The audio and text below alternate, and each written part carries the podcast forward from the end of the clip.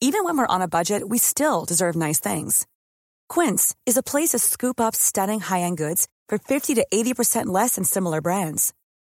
They have buttery soft cashmere sweaters starting at $50, luxurious Italian leather bags, and so much more. Plus, Quince only works with factories that use safe, ethical, and responsible manufacturing. Get the high-end goods you'll love without the high price tag with Quince. Go to quince.com slash style for free shipping and 365-day returns. Eu sou Mário Persona e essas são as respostas que eu dei aos que me perguntaram sobre a Bíblia. Eu reparei que você chegou até mim depois de ter lido outro texto sobre esse mesmo assunto do homossexualismo uh, no meu blog. Você leu. Você, você escreve que é homossexual não por opção, mas porque nasceu assim com atração por pessoas do mesmo sexo. Bem, Deus criou o homem e a mulher com papéis claros e, e bem definidos. Eu sei que existem mulheres com excesso de hormônios masculinos e homens com mais hormônios femininos, mas essa é uma condição, poderia às vezes até causar alterações físicas e até comportamentais, mas mesmo assim continua valendo o que Deus criou desde o princípio. Você escreve como se o homossexualismo fosse alguma espécie de droga da qual o usuário não tem como se libertar, uma espécie de atração que governa a sua própria vida. Ora, eu sinto atração por muitas mulheres bonitas que passam pela rua, mas isso não quer dizer que eu esteja livre para ir para a cama com elas. Como diz o ditado, você não pode evitar que as andorinhas voem sobre a sua cabeça, mas você pode impedi-las impedi de fazer ninhos nos seus cabelos. Você diz que lutou muito contra esse sentimento e, pelo jeito, sucumbiu ao desejo e arranjou um namorado. E se nós aplicássemos o mesmo raciocínio para outras áreas da vida, o que aconteceria? O homem casado que deseja muito outra mulher, luta muito contra o desejo de ter outra mulher, o que ele, o que ele, o que ele estaria libertado a fazer, então? Hum? Ou então o homem que tem um gênio muito violento, que deseja quebrar a cara de quem ele encontra na rua. Talvez eu, ou você. Sim, tem pessoas assim, que dizem que não conseguem controlar o, seu, o seu instinto de ver sangue, né? Ou o que dizer então do pedófilo que sente uma atração irresistível por crianças? Ah, então tudo bem, né? Uh -uh.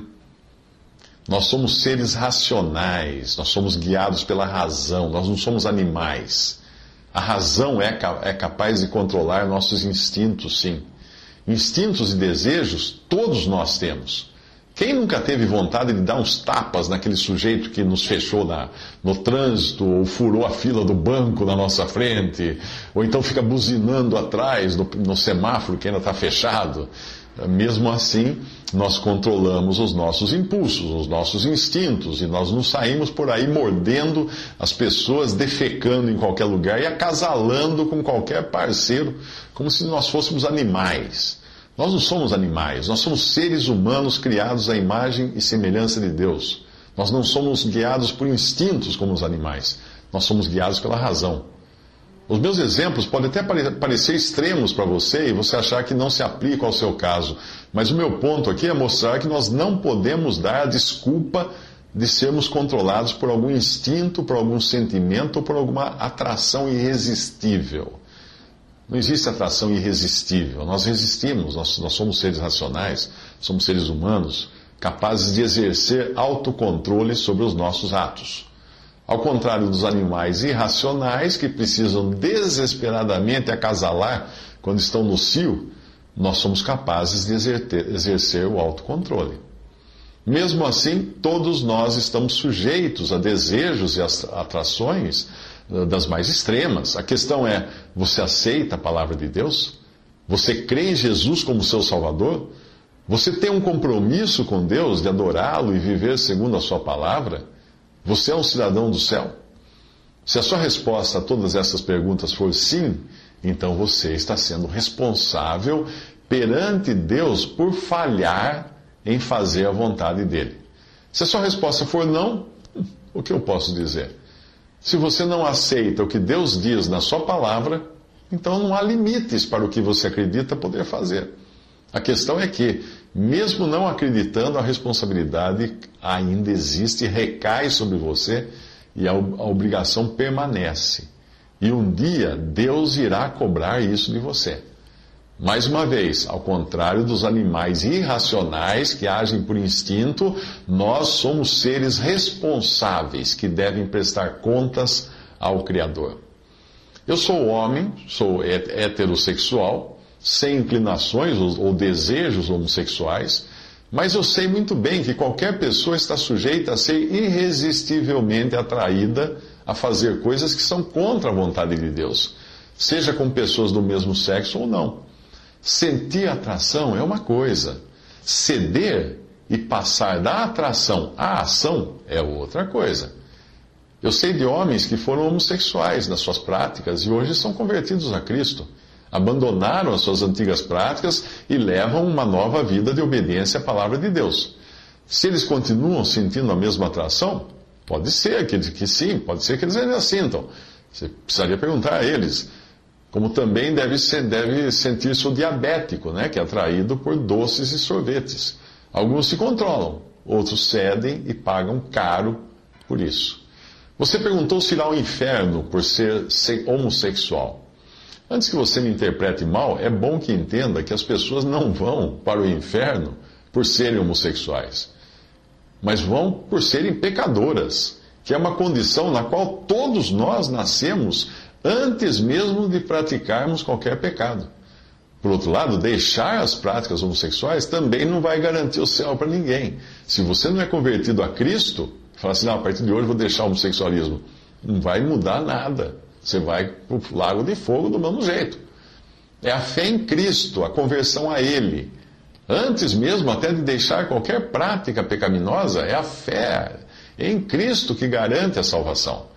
Uma vez que você entre debaixo dessa nova gerência, Aí então você vai saber o que fazer. Aí você vai ter a palavra de Deus para guiar você e o Espírito Santo habitando em você para dar você o poder de viver a nova vida que Cristo dá. Talvez eu possa explicar um pouco melhor isso. Primeiro, tenha em mente que você não precisa fazer coisa alguma para ser condenado por Deus. Não precisa fazer nada para ir para o inferno. Todo ser humano já nasce condenado e é a sua condição default por causa do pecado. Esqueça aquela ideia de que quem, vai, quem fizer coisas boas vai para o céu e quem fizer coisas ruins vai para o inferno. Isso não existe. Nós nascemos já condenados, porque nós nascemos pecadores.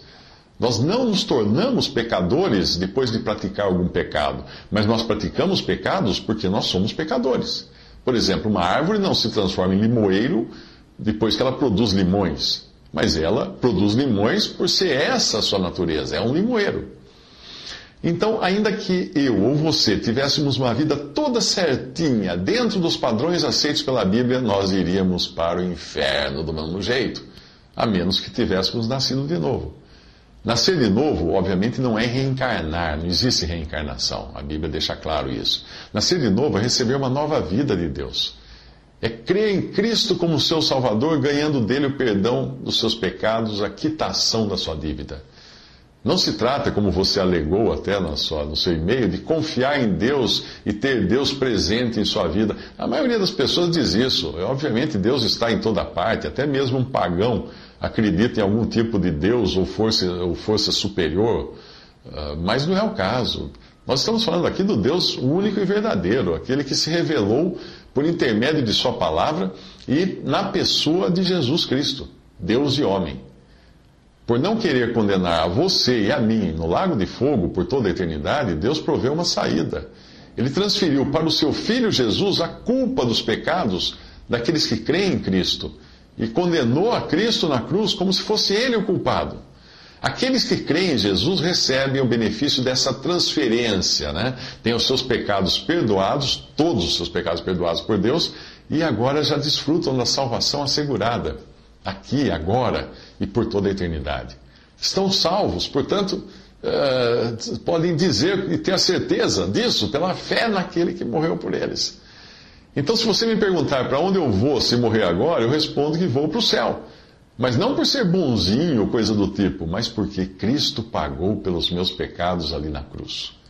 Na, na palavra de Deus, a Bíblia, Deus coloca um padrão para que todo homem viva segundo esse padrão. É claro que ninguém consegue viver pelo padrão que Deus estabeleceu, por tratar-se de um padrão, padrão perfeito, altíssimo. Se nós conseguimos viver segundo esse padrão, não precisaríamos do Salvador, não é mesmo? Portanto, nesse particular, a Bíblia, eu estou falando aqui das coisas do tipo, não faça isso, não faça aquilo. A Bíblia é como se fosse uma placa de contramão. A placa de contramão não ajuda em nada o motorista que já está na contramão. Quando ele já entrou numa rua que é estreita demais para ele manobrar o caminhão, ele vai ser multado por isso. E nós nascemos todos na contramão, por sermos, sermos pecadores. Ao se deparar com as placas de contramão que Deus colocou na Sua palavra, você percebe que é culpado e precisa buscar uma solução para você. Quando você percebe que é incapaz de manobrar o seu caminhão, aí começa o processo que, se você acatar a voz de Deus, vai resultar numa ação do Espírito Santo na sua vida, transformando você numa nova criatura.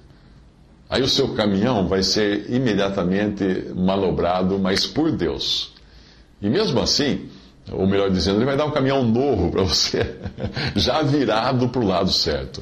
Mas mesmo assim, esses padrões da Bíblia continuam valendo para você conhecer, ou ter uma direção, ou ter uma ideia daquilo que agrada e aquilo que não agrada a Deus, uh, que já terá salvo você pela fé em Cristo. O que a Bíblia diz, por exemplo, sobre, adultério? Agrada a Deus adultério? Não. Fornicação agrada a Deus? Não. Homicídio agrada a Deus? Não. Por aí vai, até chegar no homossexualismo que é condenado das primeiras às últimas páginas da Bíblia.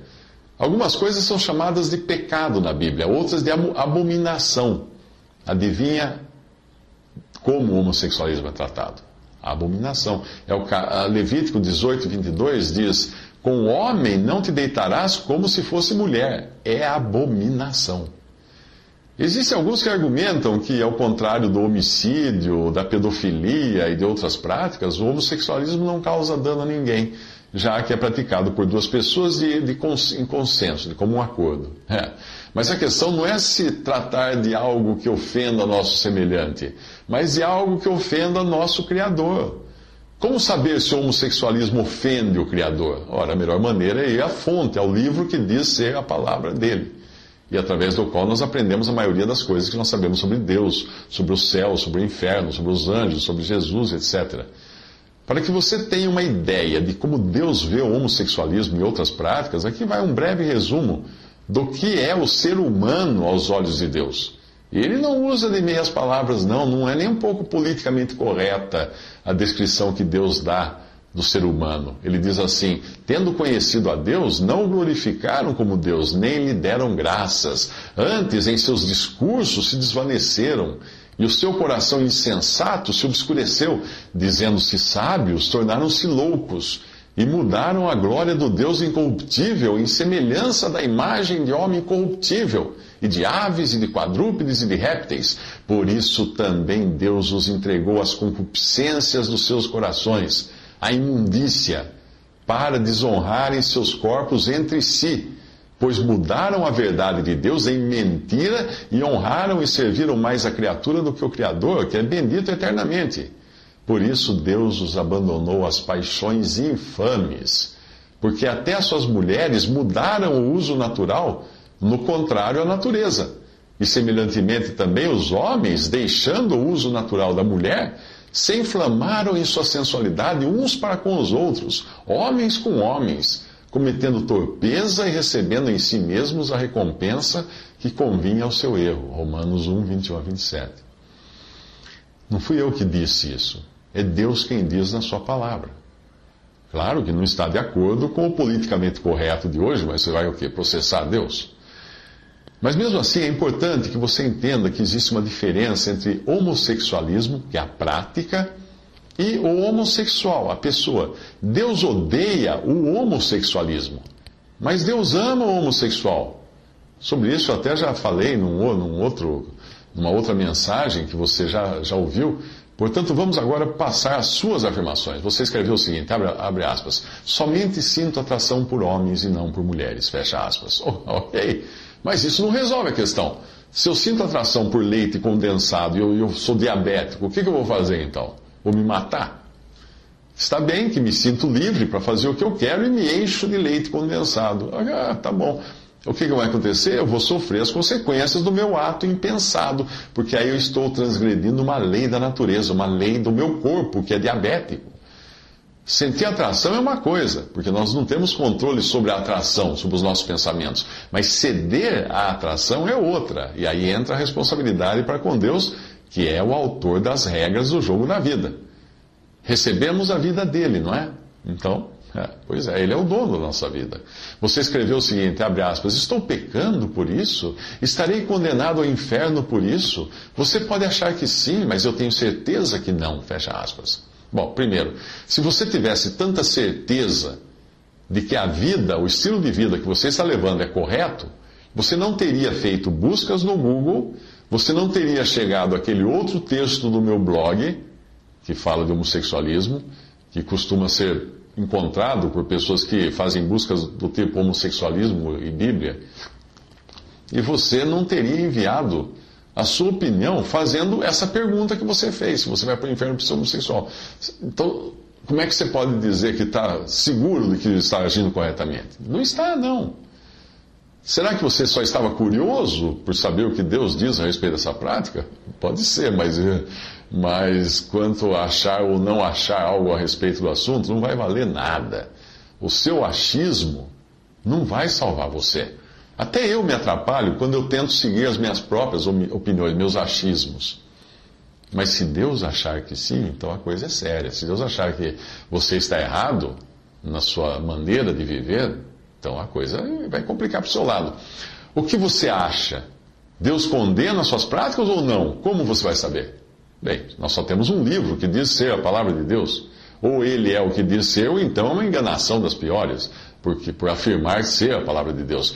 Qual das opções você crê ser a verdadeira? Ele é a palavra de Deus ou não? Por favor, não diga que é uma questão de interpretação.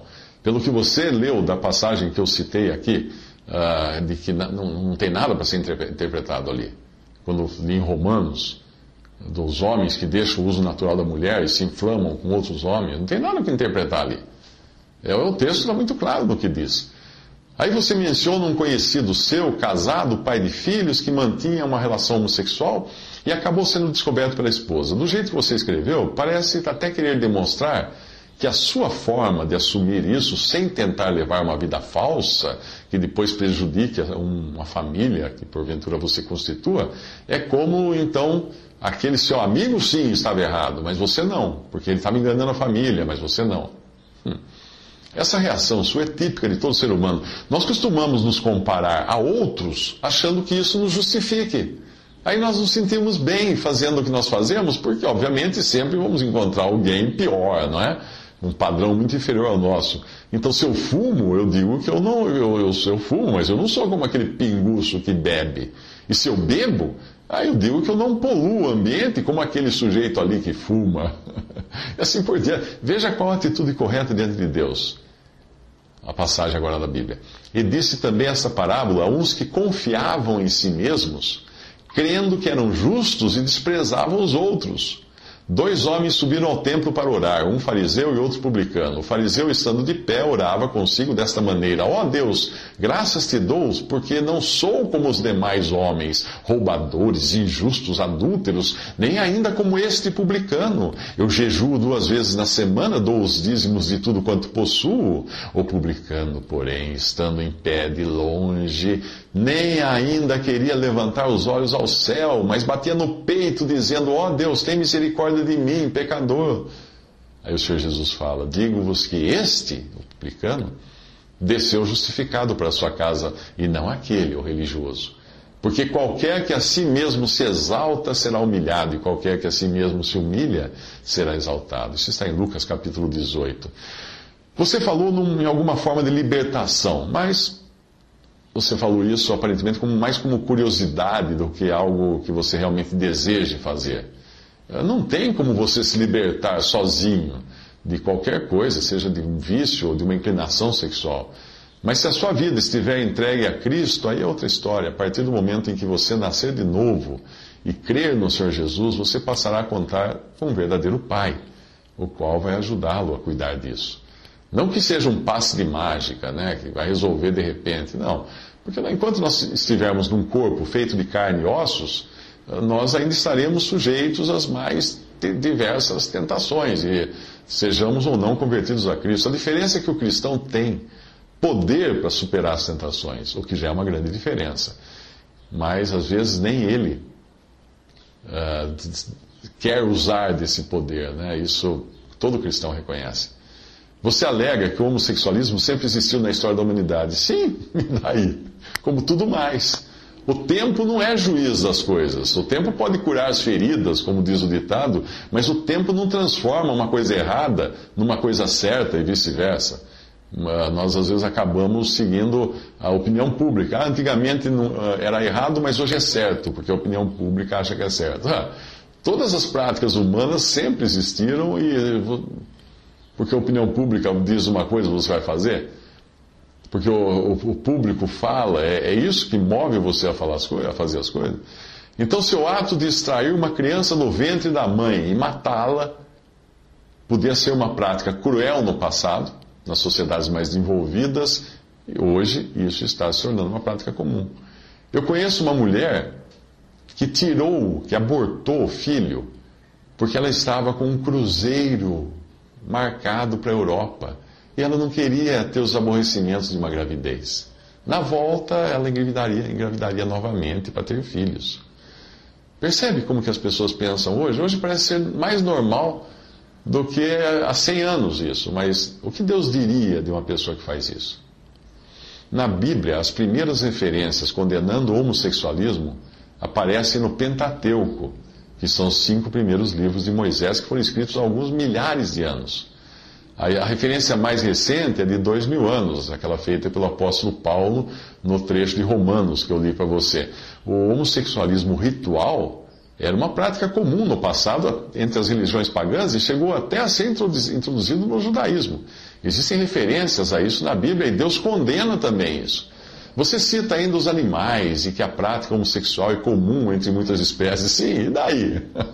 entre, os, entre os animais também existe incesto, matricídio, infanticídio, canibalismo. E aí? Seriam os animais, então, o nosso padrão de comportamento? Vamos comer nossos filhos? Vamos cozinhar os nossos filhos para comer? Outra menção que você fez foi de uma, de uma, suposta diferença genética nos homossexuais, o que os tornaria uma classe diferente de pessoas. Eu, eu, li algo sobre isso. Esse estudo foi feito em 1993, mas não passou de uma teoria que nunca foi confirmada. Ao contrário, mesmo depois de 2004, quando completaram o sequenciamento do genoma humano, ninguém encontrou evidências dessa influência genética no comportamento. Isso, isso é encontrado em vários artigos da web. Procure por gay gene, para você saber mais. Tem vários artigos sobre gay gene. Uh, G-A-Y-G-E-N-E. Gen gay em inglês. Uh, mesmo assim, digamos que descobrissem que alguns homens ou mulheres nascem geneticamente propensos para a homossexualidade. Será que isso os livraria da responsabilidade perante aquilo que a palavra de Deus afirma? Se amanhã descobrirem que alguns nascem geneticamente propensos à infidelidade e ao adultério, iria Deus publicar uma versão corrigida da, da sua opinião para atender esses então? Ou alguns descobrissem que alguns nascem geneticamente propensos a, a, a ter sexo com crianças? Será que isso então também Deus mudaria de opinião? Teríamos que então liberar liberar isso ou, e tantas outras práticas? A grande questão é que, primeiro, nós não somos meros animais. Portanto, nós não serão os animais e as suas práticas que irão nos guiar. Você não quer ser guiado por animais, quer? Aliás, no Pentateuco também era previsto e condenado o sexo de humanos com animais, mostrando que isso também era uma prática antiga sexo entre humanos e animais. Deveríamos então adotar sexo com animais, porque é uma prática antiga, comum na antiguidade? Deus criou o homem e a mulher com funções específicas e o homossexualismo arruína esse projeto inicial. Se todos decidissem que o homossexualismo é o melhor caminho, quem iria procriar? Hã? Eu vejo a questão muito como uma busca de prazer próprio, é uma coisa egoísta. Sem ligar muito para as consequências que isso vai trazer a outros, ou o que é mais importante, sem ligar para aquilo que Deus pensa do assunto. Existe também um aspecto simbólico na coisa toda, que é Cristo apresentado na igreja, na, na Bíblia, como o noivo, e a igreja apresentada na Bíblia, a igreja, o conjunto dos que creem em Cristo, apresentada como a noiva. Aparentemente, a própria criação do homem e da mulher, dois gêneros diferentes, uh, e da relação que eles deviam manter, crescer e multiplicar-vos, já apontava para isso. Gênesis 2,24: Portanto, deixará o homem seu pai e sua mãe, e apegar-se-á a sua mulher, e serão ambos uma carne. E vai para Efésios 5,27: para Cristo, uh, para Deus apresentar a igreja a si mesmo, igreja gloriosa, sem mácula, nem ruga, nem coisa semelhante, mas santa e irrepreensível. Por isso deixará o homem seu pai e sua mãe, se unirá à sua mulher, e serão dois numa carne. Grande é esse mistério, digo, porém, a respeito de Cristo e da igreja. Percebeu? O homem e a mulher foram criados para serem uma figura de Cristo e a igreja. Cristo é sua noiva, sua esposa. Existe uma intenção muito maior para o plano original de Deus que transcende o animal, transcende o sensorial. Quando eu vejo homossexuais fazendo da sua prática uma bandeira de vida, eu me entristeço. Que bandeira pequena é essa? Que vai durar no máximo algumas poucas dezenas de anos, uma vida só. Quão maior bandeira é possível você empunhar? quando você conhece a Cristo Salvador e quando você passa a desfrutar daquilo que Ele preparou para meros pecadores como nós. Essa bandeira que você está empunhando é tão importante assim para você, a ponto de impedi-lo de ir a Cristo e receber dele a salvação eterna. Você deve ir a Ele assim como você está agora. Não se preocupe em se livrar do homossexualismo agora. Não. Vá a Cristo, creia nele como seu Salvador. A sua condição de homossexual não é o que vai levar você para o inferno, mas sim a sua condição de ser humano pecador, uma condição que é também a minha, por natureza. Foi por você e por mim que Deus amou o mundo de tal maneira que deu seu Filho unigênito, para que todo aquele que nele crê não pereça, mas tenha vida eterna. Porque Deus enviou o seu Filho ao mundo não para que condenasse o mundo, mas para que o mundo fosse salvo por ele. Quem crê nele não é condenado, mas quem não crê já está condenado porquanto não crê no nome do unigênito Filho de Deus. E a condenação é esta: que a luz veio ao mundo e os homens amaram mais as trevas do que a luz, porque as suas obras eram más. Porque todo aquele que faz o mal odeia a luz e não vem para a luz, para que as suas obras não sejam reprovadas. Isso está em João 3, 16 a 20. Eu acho que ficou bem claro aqui que existe um amor que transcende o amor sensorial, um amor maior, que vem de Deus.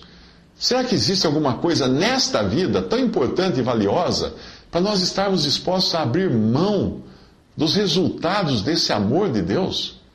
Esse que entregou o seu próprio filho para morrer por nós.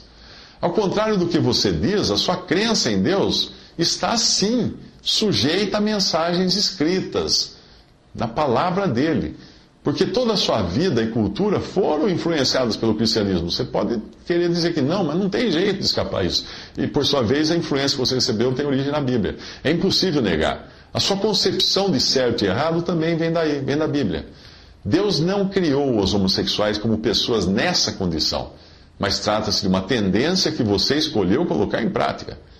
Todos nós temos tendências das mais diversas, porque nós nascemos com o, o dessas tendências. Lembre-se, nós nascemos pecadores. Assim, eu e você somos tudo em potencial, coisas boas e coisas ruins.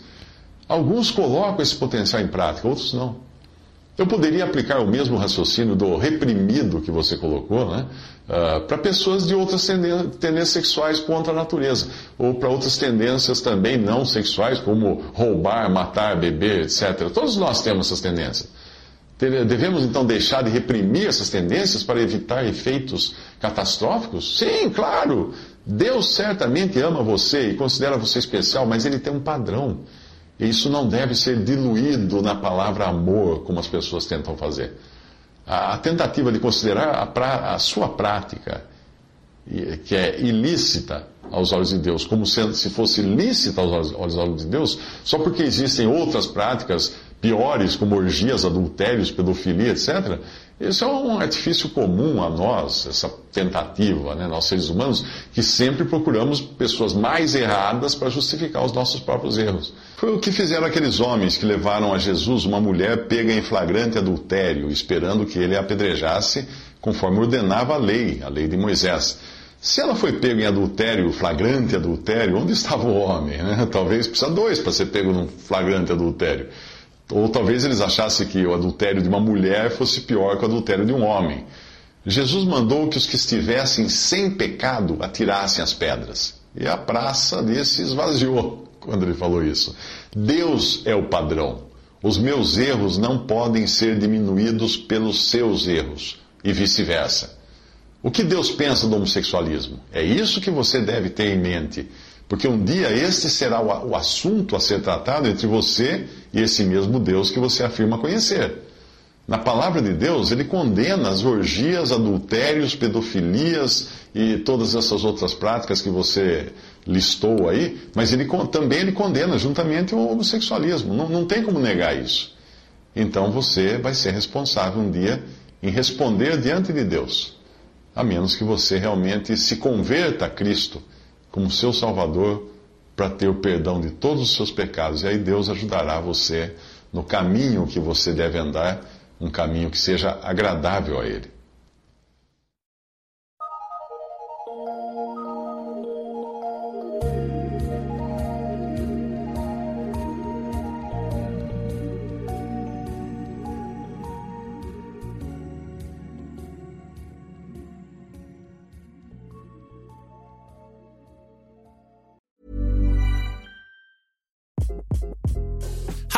This is Craig Robinson from Ways to Win, and support for this podcast comes from Invesco QQQ, the official ETF of the NCAA. The future isn't scary. Not realizing its potential, however, could be. Just like on the recruiting trail, I've seen potential come in many forms as a coach. Learn more at Invesco.com slash QQQ. Let's rethink possibility. Investco Distributors, Inc.